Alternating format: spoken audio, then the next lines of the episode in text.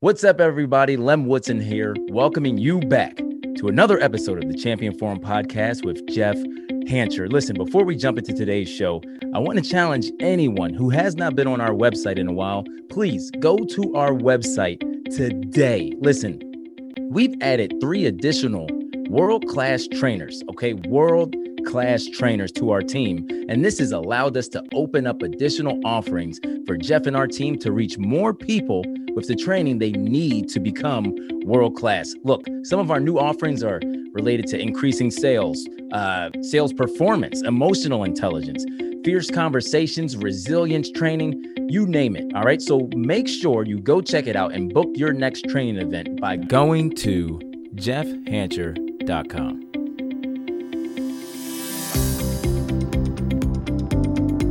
This is the Champion Forum podcast with Jeff Hancher, the forum for leaders, champions, and dreamers.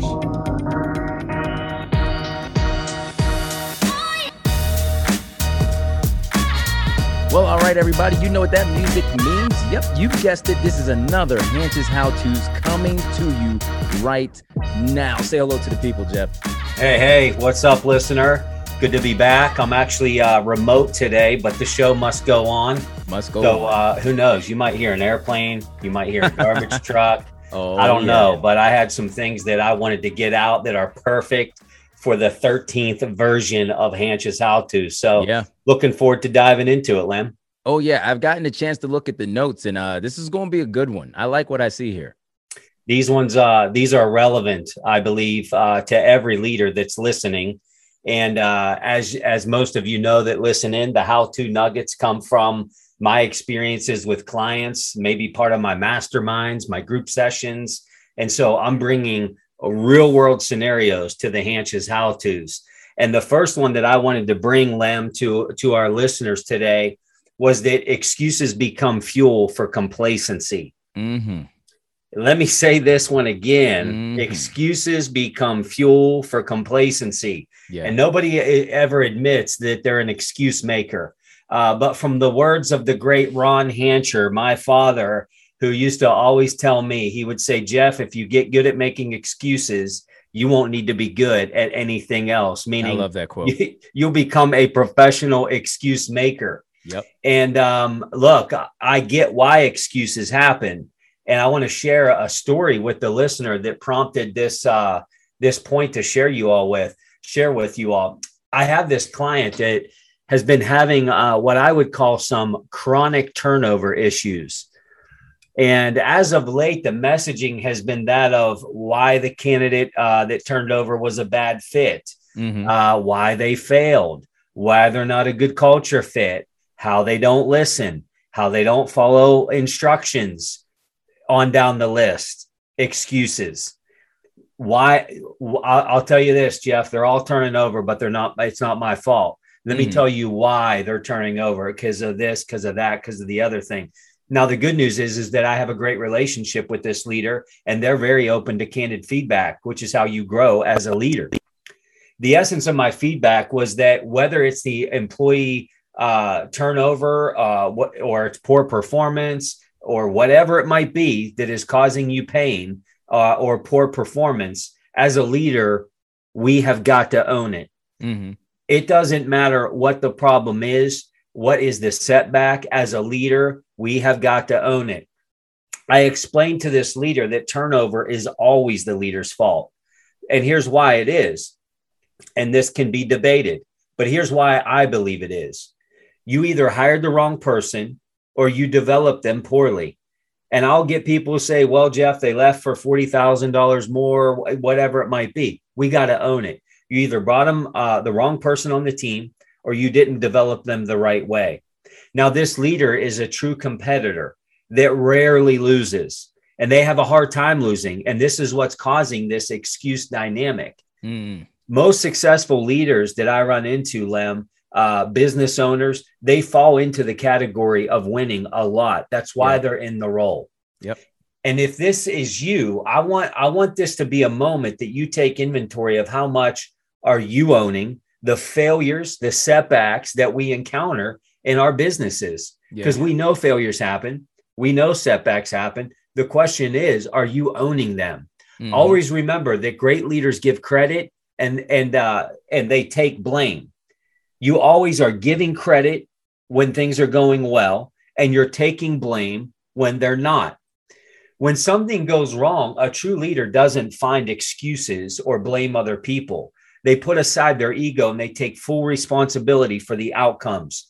And, and they review what they have to do differently as a leader to create success. Yeah. If if an underperformer is dragging the team down, it's the leader's role to train and mentor that person, not say they suck because they're dragging the team down. Uh, they're they're they have a bad attitude. Uh, they don't follow instruction. No, it's your job and your responsibility as a leader to train and mentor that person. If people aren't doing what they should, guess what? It's your responsibility to clarify the mission and the action plan, get their commitment, and equip them to perform their roles. Yep.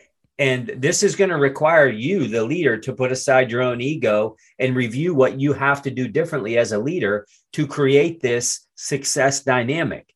And this is going to this is going to take a lot on your part because this is going to involve accepting criticisms finding the right resources winning the hearts and minds of your people building clarity building process and down the list we have to own it. You know i think of um, i think of you know we're we're we're knee deep here in uh in football season mm-hmm. And I got to tell you, uh, my beloved Steelers, who I know, Lem, you're, you're not a Steelers fan, but you are in Steeler country. I respect them. You got to respect Mike Tomlin at a press conference. Yeah. Like this guy's one liners are just amazing. I mean, amazing.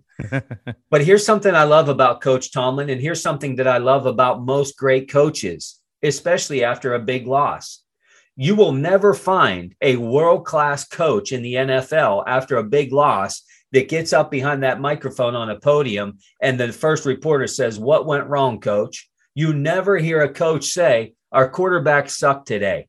Yeah. Our offensive line uh, gassed out in the fourth quarter.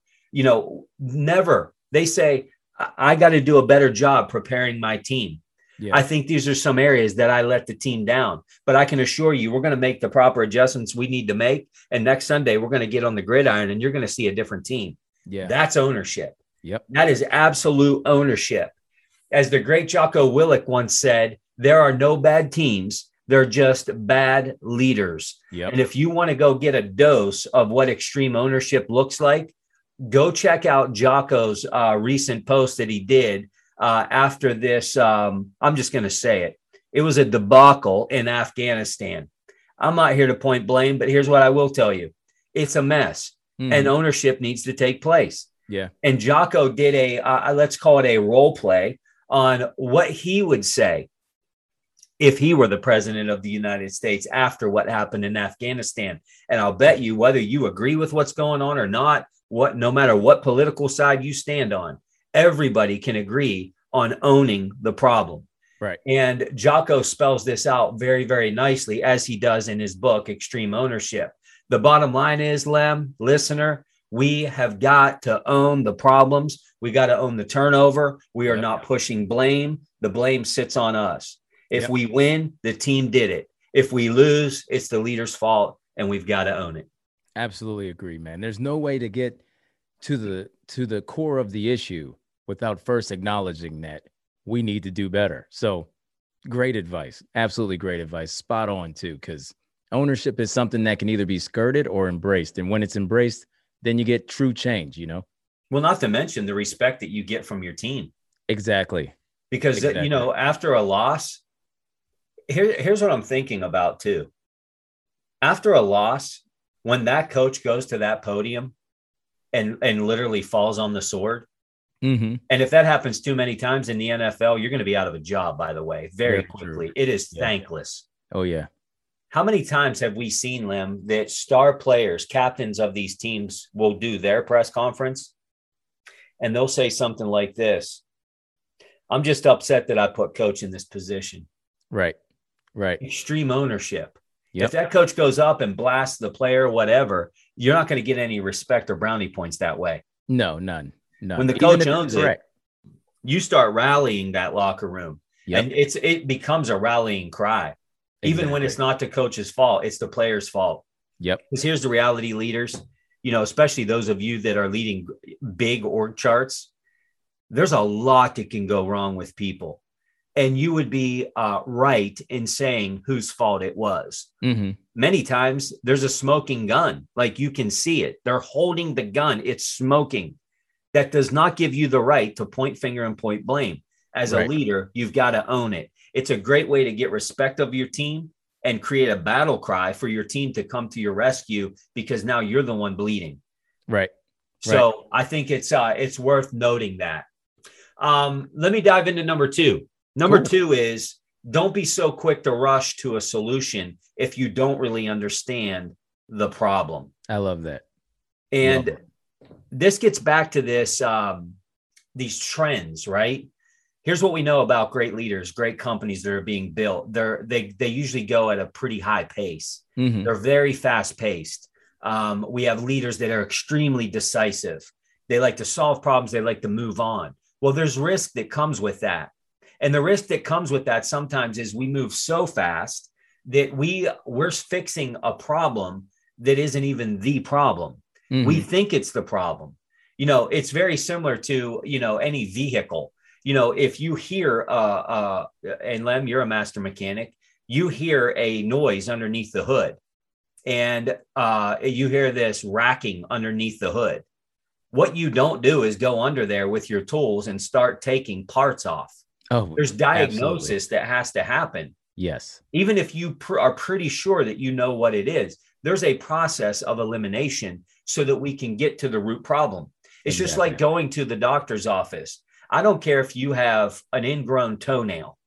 The first thing they're doing is checking your blood pressure, checking your pulse, checking your temperature. And in your mind, you might be like, what's this have to do with my toe? Well, we need to find out are there bigger problems? Are there underlying issues? Are we going to do the diagnostics before we even get to the toe? hmm So many times we'll rush right into something and we'll start fixing the problem that's not even the problem. Why I wanted to talk about this was I have a client who who um, has been facing a cash flow issue, and they wanted to stop sales to reduce labor cost. Um, what we learned was that it was more of an AR issue than an expense issue. And without going into the dynamic of this business, the essence was they wanted to stop top line revenue for the sake of not paying out uh, because they saw their cash flow tightening and panic kind of set in. And uh, the benefit of being a consultant is you're not emotionally attached and you can start being the voice of reason. hmm And what we found was is that this was not an expense issue. A, a little bit. We had to we had to control some expense there. But what we found was this was really an AR issue. Uh, we had terms that were too wide. And so we had money going out, but we were waiting too long to get the invoices paid. And that strapped our cash. hmm And this this uh, could have been a, a real problem had we started fixing the wrong problem, because it would have it would have stunted the growth and the profit of the company for the long term goals. Now, look, when you stop sales uh, that you're paying out, of course, that's a short term strategy. But th- this this dynamic allowed us to play the short game and the long, long game by going straight into the AR issue Right. most often when we go too fast in creating solutions we're left with a lot of cleanup to do not to mention a lot of employee frustration hmm here here i want to give some steps to consider when you're faced with an issue that needs resolved that could be devastating to your business and this could be a whole podcast but i just want to give you some quick nuggets the first thing you have to do is you have to identify the real problem Yeah. this is the first step to solving a problem is knowing what the problem is. And this might seem obvious. However, many, many leaders, they are not spending enough time defining problems. And as a result, they implement a solution prematurely. hmm For you all to truly define a problem, there's some questions you have to ask yourself. The first one that's the most obvious is what is the problem? Yeah. what what should we be achieving instead? Okay this is a problem. What's the ideal state? And and one of the final questions you have to ask is how can i achieve this solution quickly but efficiently? Mhm. sometimes we go too fast in the quickly part and we just want to get it off our plate. It's hemorrhage. We got to go. The bleeding's got to stop and we do something so fast but we can't forget the efficient part Once the issue is identified, you're going to be able to form an action plan for it with your team. That leads us to step number two, which is evaluate the problem.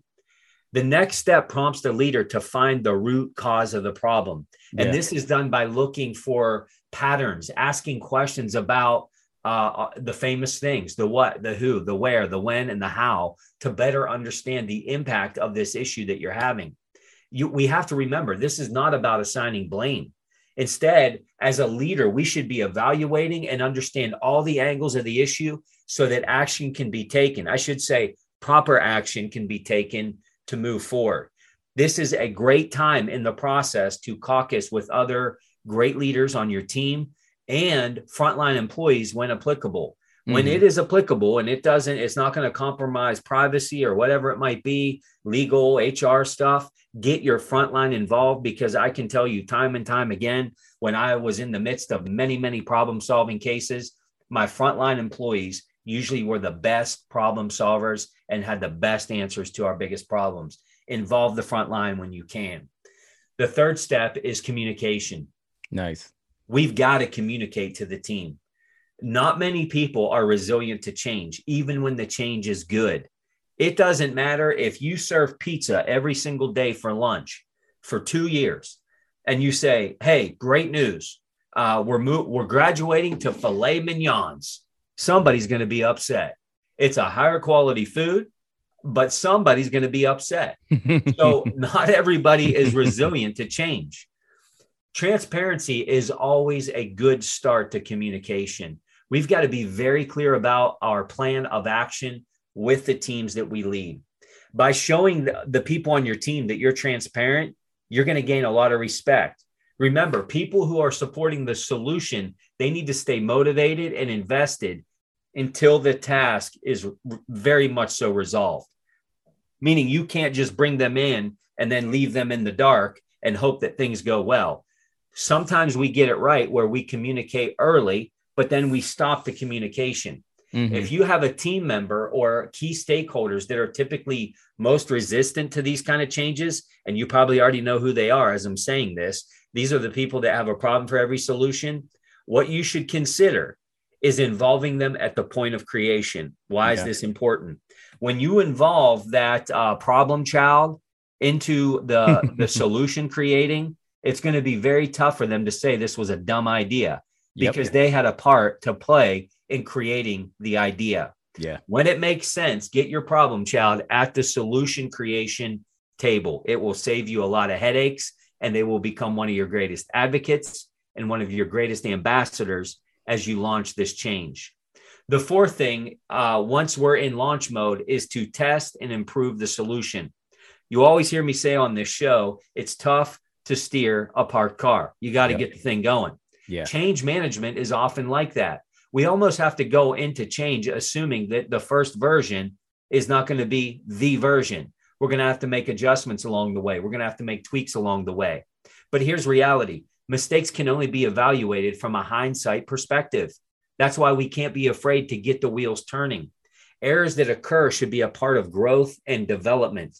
Leaders should use these mistakes to improve their approach. And the most important thing about solutions is that they should be continuously improved over time. Yep. We, when we're doing this, we can't stop communicating these adjustments to the team. Thank them for their effort in, in this change and always be reminding them of how everyone is going to win when we accomplish the mission.